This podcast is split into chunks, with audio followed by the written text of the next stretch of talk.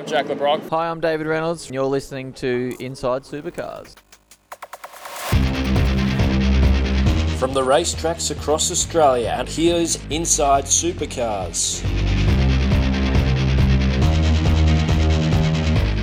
Welcome to Inside Supercars. Continuing our look at the world of e-racing or e-sport or i-racing. It's got so many different handles on it. I'm sure I'm using incorrectly at some stage. But Craig Revell, Tony Whitlock, and we're talking today with Nathan Prendergast. Uh, Craig, it's a, a subject that you know far more about than I do. Well, that wouldn't be hard. Yes, and having watched now Formula One, IndyCars, NASCAR, and seen how they've done it, I'm very interested to see what that supercars are taking from these already broadcast iRacing series. Well, I uh, can only imagine that uh, they are as close as you can get to what the real thing is. Um, the, uh, the question is, um, will it satisfy the needs of the fans? Because this is the primary reason it's being done to get some fans on board, get them watching uh, broadcast on on uh, Fox and Kayo and all the other uh, channels, and get sponsors getting something for their money. Because obviously, teams would be well aware of uh, they need to be delivering people uh, interested in the sport.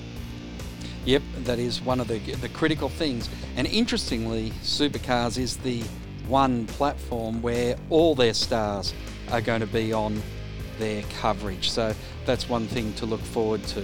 Far fewer prima donnas in the land of supercars. Well, I think we already know that because uh, when fans from overseas uh, find out about how the access that you can get to the drivers in our category, they are staggered as compared with some of the others. So uh, it, it's uh, an interesting world that uh, we hope the fans will take up because obviously they need to uh, be uh, part of this category to to maintain it. Nathan Prendergast joins us on the line, who is the general manager of Supercars Media and Content, and I can imagine it's feeling like you need 30 hours in a day as you get ready for the start of the BPE series. Yeah, it's been an extremely busy period for us. I mean, there's a uh, normally this is six months of work for a traditional E series, and we've essentially put that together in in three weeks. So it's been a lot of challenges, a lot of days, but I have to say that I've never seen the pit lane unite like this. I've never seen everyone point in the same direction and do whatever it takes to deliver this product. So um, it's certainly helping that everyone's on board. It's interesting because I can imagine that there is this huge pressure that is being put on you to deliver this E series because it's going to help sustain the business during a crisis oh, look, there's a lot of pressure on the whole department, really, and the whole business, and we're just spreading the load. Um, you know, it's important for us to make sure that this is done right. So, most certainly, we are feeling it uh, from the perspective that we're all in the in the Supercars media department. We're all perfectionists, and live television's about getting it right and getting it getting it right the first time. You get one shot at it. So, this is a new environment for us. It's a it's, it's a new frontier. So the pressure's there to, to make sure that we can deliver the product to the level and standard we expect in a live broadcast. How have you been surprised by the buy-in of the teams and, and also the sponsors to a large extent as well? Look, to be honest, it's remarkable and extremely refreshing. It's an example of what's possible.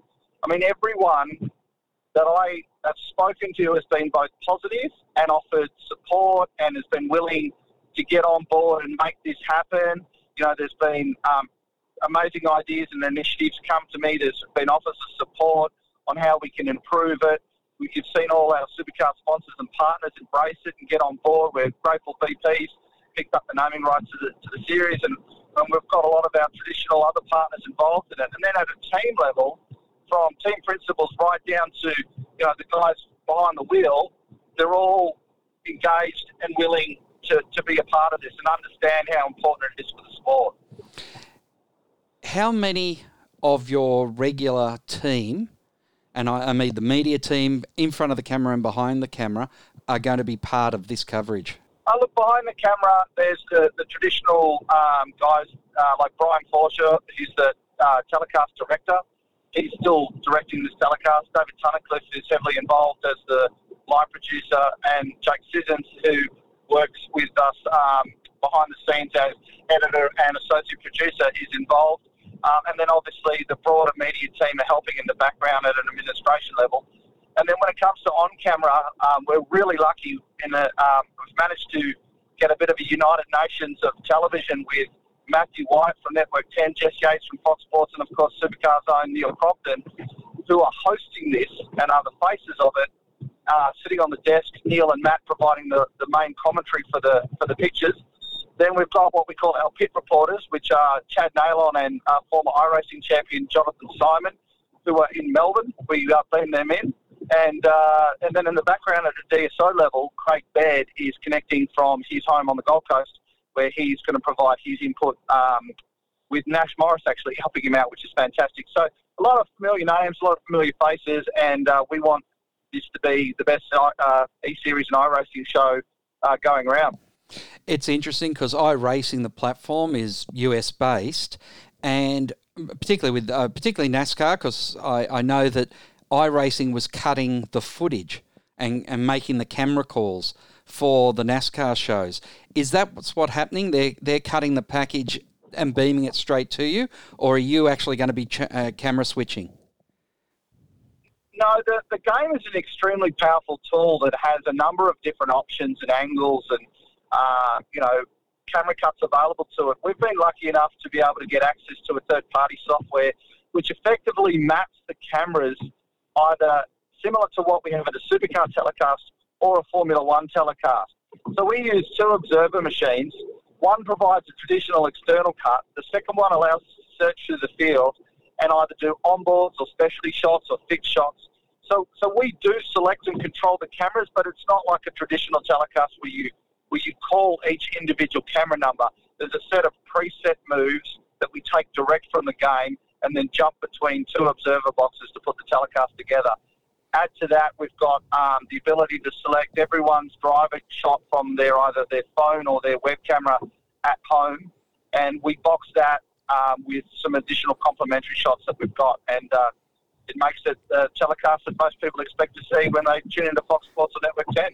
It must be then a whole new set of skill sets for you guys standing behind the screens with the decks, making the decision on what to go next and what to put where it, it's funny. The one thing I got from the rehearsal is that the thought process is exactly the same. So whilst the functionality of going to the next camera is different, the fact that you have to be ahead of it and go and understand what's going to happen next in the game or with the cars is, is still the same thought pattern. So, for example, if someone goes into the pit, you have to be careful which cam you're on because you might just get a, a, masked shot of a side of a pit lane wall, for example. So you know you need to go to an onboard shot if they pit or a high external shot.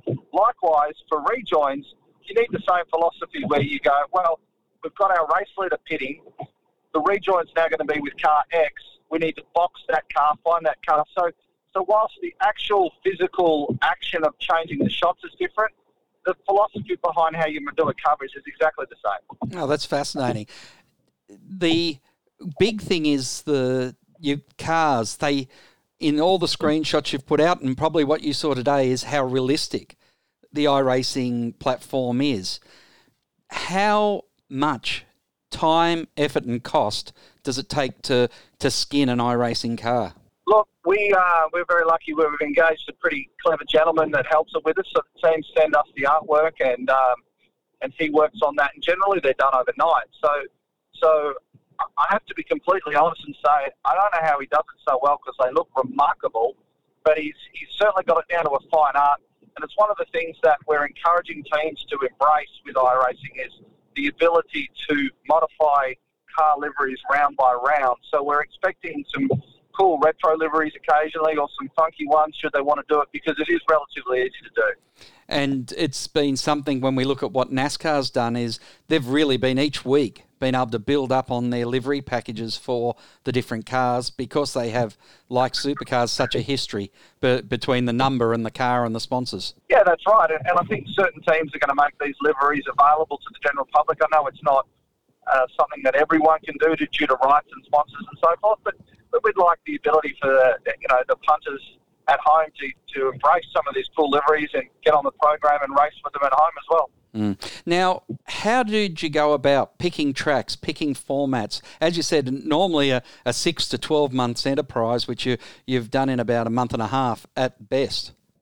Look, there was a lot of learnings from the E Series that we've done in the past on which tracks provided good racing. It's one of the reasons we chose Monza for the first round. It was one of the star tracks from the E Series last year.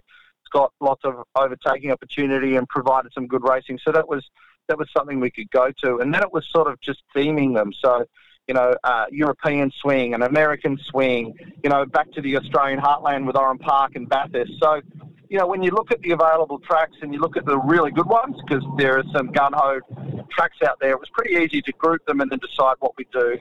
Formats are still a work in progress, and um, we have decided to, to shake things up a little bit for round one, where it was sort of listed as two traditional races. It's actually going to be a short 15 minute um, sprint from Phillip Island, followed by a reverse grid format slightly longer.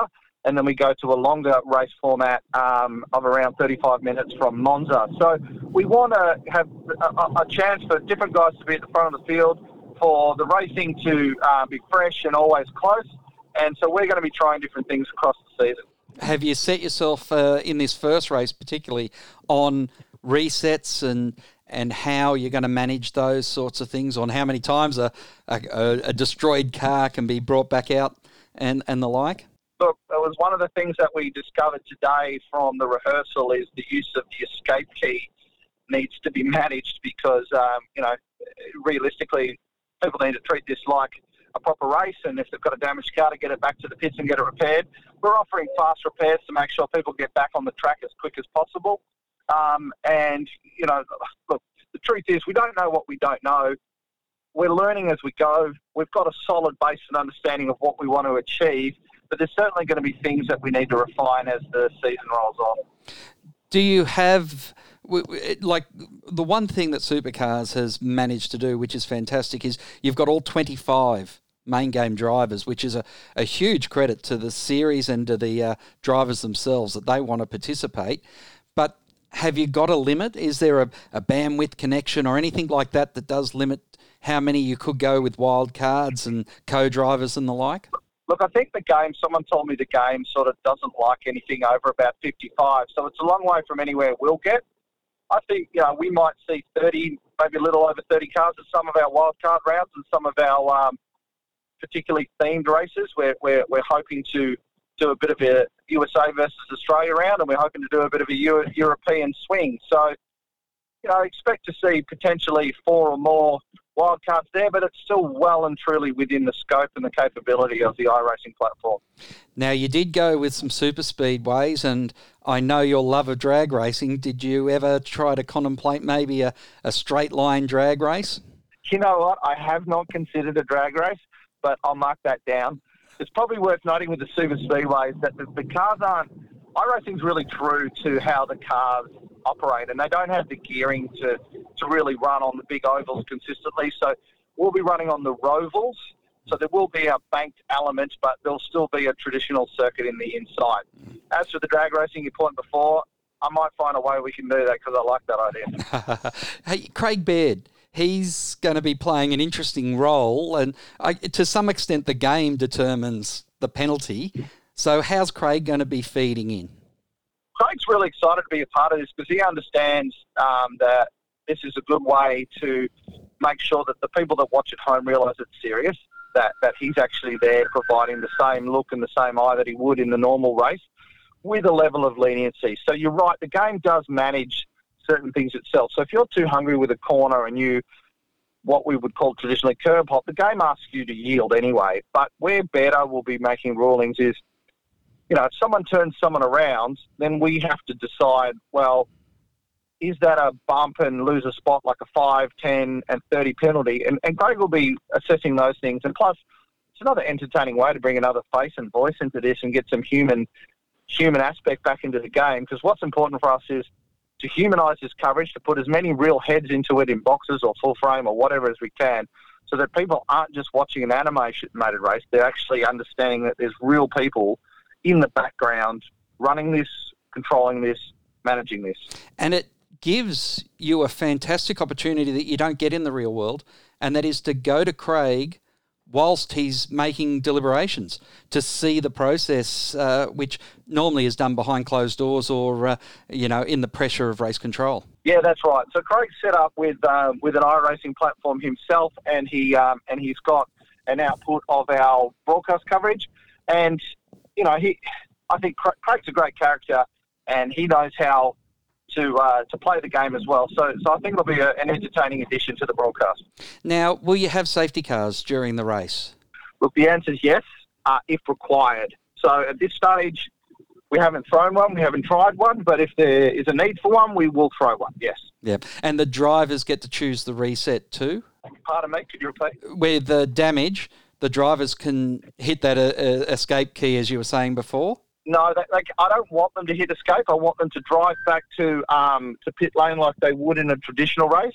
The only way we're going to let them escape back to the pits is if you've ended up in a different paddock somewhere and you're upside down and you literally cannot drive back. But we, we really want them to treat this realistically and, and if they're damaged, to, to get back to the pits. Have you had the time to look at what NASCAR, IndyCar, Formula One have all done to see some of their lessons learnt? Oh, look, certainly. You know, I, I, have touched on all of their telecasts and learned from what they're doing, and, and you know, things I like, things that I, I would do differently. You know, they're all doing a really good job of it, and everyone's, um, you know, everyone's putting their particular touch on it. I think what makes ours unique is the fact that a we've managed to get all championship drivers. You know, there's not a selection. This is the proper, the proper uh, Virgin Australian Supercars Championship drivers going against each other and the fact that we are seeing a lot more of our broadcast talent through, you know, hosting areas. I know F1 have got one, but you know, I, I, think I've I've borrowed from a little bit of everything. I've looked at that, and then we're going to do our own ideas as well. Mm. And you're trying to balance fun and seriousness of racing. Oh, 100 percent. I mean, the prime primary focus with with this thing and the tone of it has to be entertainment. You know, whilst we want a robust, strong competition, and then all the rehearsals and the the practice sessions I've seen, we're certainly going to get that this thing has to be first and foremost entertaining. And it gets you on prime time, midweek prime time, which is the the toughest time for any sport to try and uh, lock themselves into. 100%. And we're really blessed as a sport to have a platform where we can do this. You know, we, we can get in our actual cars. They can look like the cars they race. They are as difficult, if not harder, to drive if you are some people. And we can put on a genuine show. Has the trash talking that the drivers have been doing inspired you for new ideas to continue when you're back in the real world? Yeah, yeah, one hundred percent. Although what I don't advise is some of the things they do in practice sessions when they line each other up. we don't advise that in the real world. No, but uh, that must be a breath of fresh air because we all, us in the media, normally always talk about how corporate they are, and here in the uh, virtual world, they've actually got a bit more personality. Oh, look, it's fantastic. It's one of the one of the other benefits of this series. It's just you know these personalities are coming out, and we're also seeing some new faces towards the front. So yes, you've got your your traditional gurus that you would expect to run at the front, but I mean we had Zane Goddard running inside the top three today in a, in a rehearsal race. So you know, look to see it shake up. Look to see some some personalities emerge, and to talk to some people that wouldn't normally um, get as much airtime as uh, as traditional. Now, are you how how are you going whilst you're doing all this? How are you going with what you have to do in the real world when we come out of this Corona nineteen uh, hibernation? Oh, look, there's no, never a um, eye not on the, the prize, and that is to go racing for real. I mean, that's probably um, out of my hands at the moment. There's some, some people handling the calendar and trying to figure out examples of when we go racing, but we've got everything uh, on standby, press ready to go. The moment we uh, we get a calendar and an understanding of when we can hit the track for real. And uh, don't worry, we'll, we'll be ready when it's time.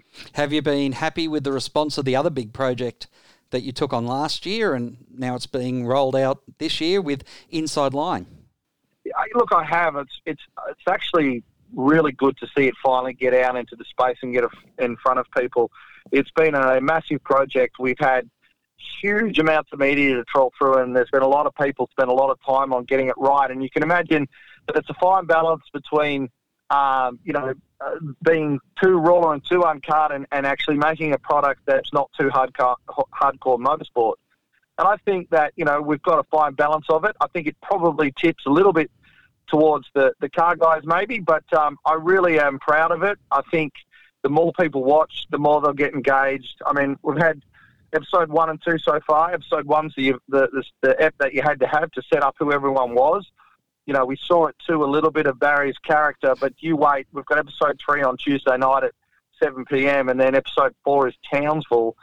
Those two episodes are going to blow people's minds, particularly Townsville. There's some amazing behind the scenes stuff and some real raw passion, and a little bit of biff, which is. Uh, well, you talked about driver personalities. Well, they certainly come out. Mm. Now, one thing that a, a pedant like me picks up is uh, James Courtney at Adelaide this year.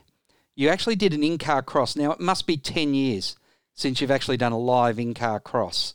Have, with James out of the series now, have you found any other drivers who are willing to do it?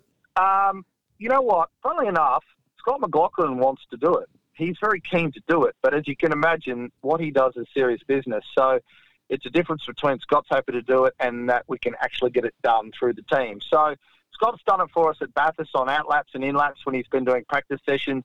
Um, the, the real challenge for us is the fine line between distracting them and causing something that's going to affect their race and entertainment.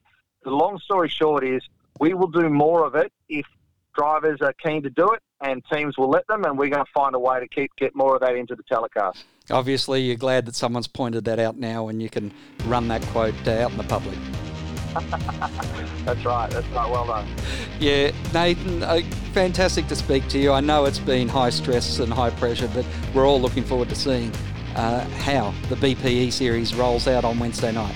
Thanks very much. It's, uh, it's my pleasure, and I, uh, I hope everyone's entertained and uh, all the hard work pays off. Thanks a lot. All right, well, uh, let's get on and uh, get ready for a big night's viewing for a lot of fans out there. So that's it from Inside Supercars. Thank you for joining us uh, today, Craig Revell and Tony Whitlock. Inside Supercars is produced by Thunder Media. Tune in next time for more, or lock in the podcast on your iTunes or mobile device. Search Inside Supercars. The views expressed on Inside Supercars, including the panelists and guests, do not reflect the views of the network, Thunder Media, or Sport Radio. Any publication or rebroadcast of the show without the expressed written permission of Thunder Media is strictly prohibited.